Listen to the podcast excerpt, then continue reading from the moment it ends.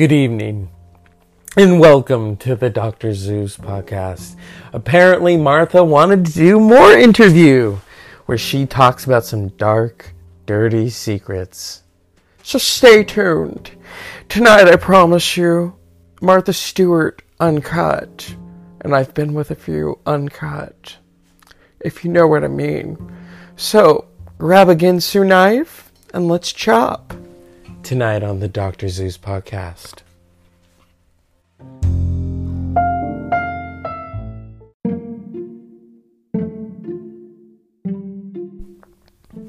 Good evening and welcome to the Dr. Zeus podcast. I guess the fun just doesn't end, does it, Martha? No, it really shouldn't end, sweetie. Let's talk. So, what do you want to talk about? Well, you know, I think people get the misconception that I don't like the barefoot Contessa. I absolutely adore her. But I don't agree with store bought. And an example of that is and it and it is funny, it's cute. It's body it's potty humor. Where she says if you can't directly summon the flames from hell, store bought is fine. Store bought is not fine. You need to dig a garden, like you can dig for money. In fact, my mother said to me that during the Depression, that's what they did. You know, they would bury the money in the backyard.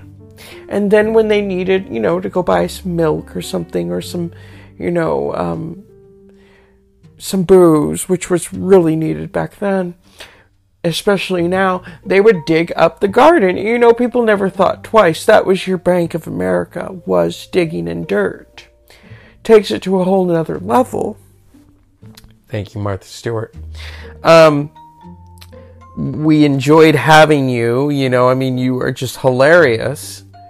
Well, you know, people don't think of me as hilarious. They just think of me as someone that's going to show them how to do the house nicely. And you know, before these HGTV motherfuckers, you know, the um, love it or list it, flip it, fuck it or sell it. You know, this bitch was doing it. I, I had Martha Stewart living. I was showing them how to make old houses look livable, to make them look presentable. It was not about money, it was about making America get back to doing things for themselves. Thank you, Martha. I think everyone wants to know do you have a marijuana garden? I don't plant and tell. But I will say that my good friend Snoop Dogg and people, you know, think it's it's that it's not a real friendship and it is a real friendship and I absolutely adore him. You know, it is a it was a fish out of water experience meeting all the MTV people. And now they don't even play on MTV anymore. Now it's about 16 and pregnant. And I have a way to solve that problem, you see. You know, with 16 and pregnant, you really should just take the cell phone away. And give it to the dog. Thank you, Martha. Don't mention it. So, we had you on for 10 minutes. We'll have you on for another 10. Is that okay? It's not past my bedtime, you know. It, it is what it is. What are you currently listening to? Andy Cohen never thought to ask me that, that bastard. What am I currently listening to? I listen to all kinds of music. I listen to Snoop Dogg. You really do. See, that's where the misconceptions come. You see, I am in the kitchen cooking blueberry scones, you know, um, probably singing along to It Ain't Fun If My Homies Can't Have None. And currently, I am listening to The Chicks, Gaslighter. I love The Chicks. I'm so proud of them for changing their name.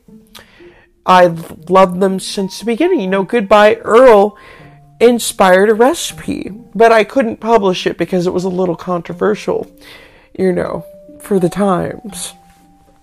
Thank you, Martha. Um, so much to go over. I mean, you you said, I mean, Gwyneth Paltrow. I did a whole show on the vagina candle let's not go into that. It's beneath you. It truly is. It's beneath all of us. The fact that she doesn't remember being in Avengers film shows that she has problems. She has more problems than one. She unconsciously coupled uncoupled with her husband, who is a magnificent singer, and then she puts out this vagina candle, and I was just like, "Do you want to go to the Orange Is the New Black? Because they're ready for you, sweetie." Do you think Gwyneth Paltrow would last in jail? No, she wouldn't. Whoa, you said that boldly. She wouldn't. It's just they would buy the candle, of course. But see, in mess hall, it's a whole different thing. You know, when you get there, your main thing is to. Excuse me, I have a little frog in my throat. it is about to, you know, to just see it through.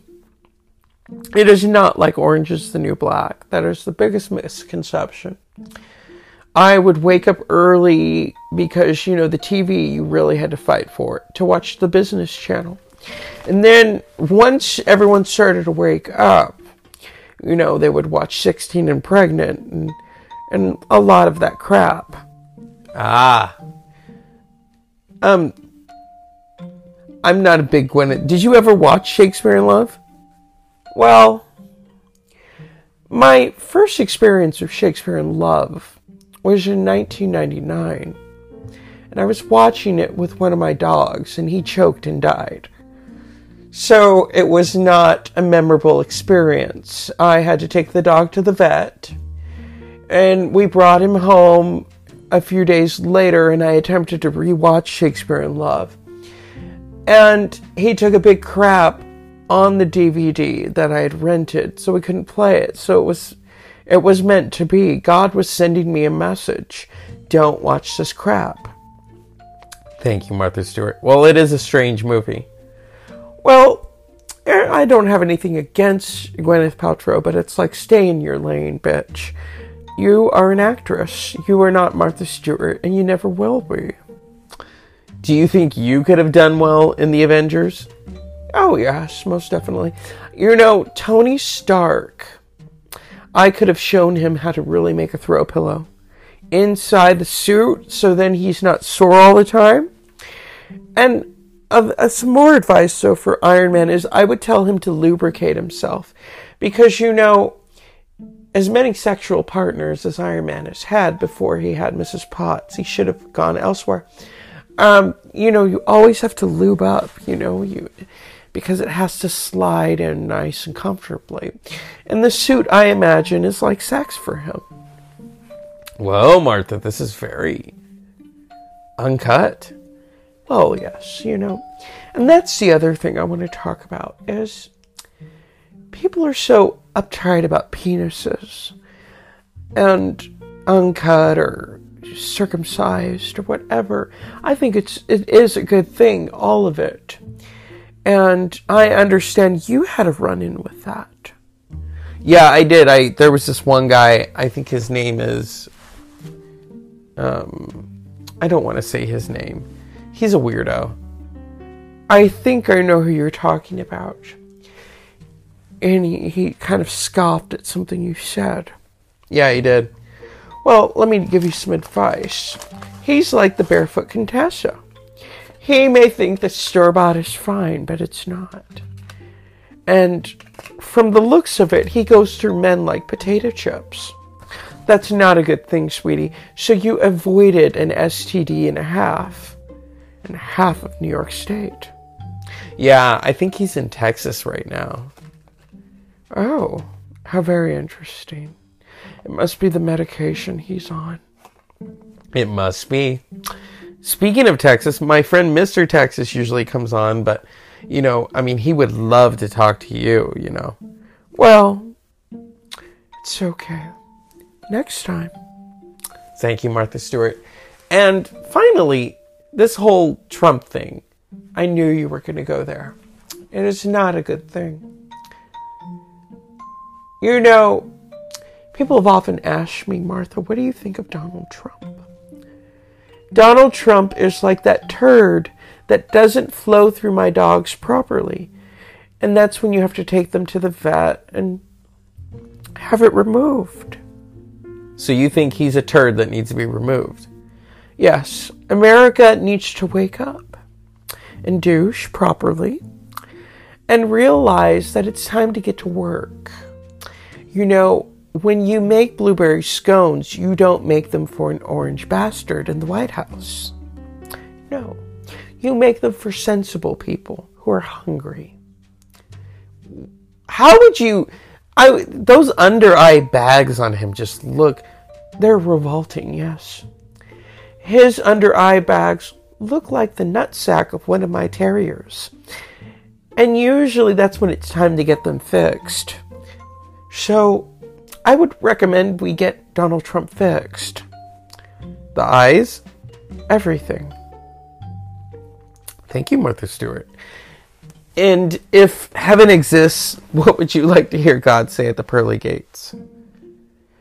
You know, I never was on that show because I'm not an inside actor. But I did go to jail for insider trading Touche. Yes. You know, and they only did that because I'm a woman. And fuck them. And my good friend Cher, we talked about that. And she said, you know, if you could turn back time. And I said, you know, it made me who I am. Because now, when people talk about me and think orange is the new black, I can say no. Because that's not what prison really is about. Prison is about blueberry scones and making a shank out of bacon. Thank you, Martha Stewart. You're welcome. Unpleasant dreams for the second helping. And live life uncut, not unfucked.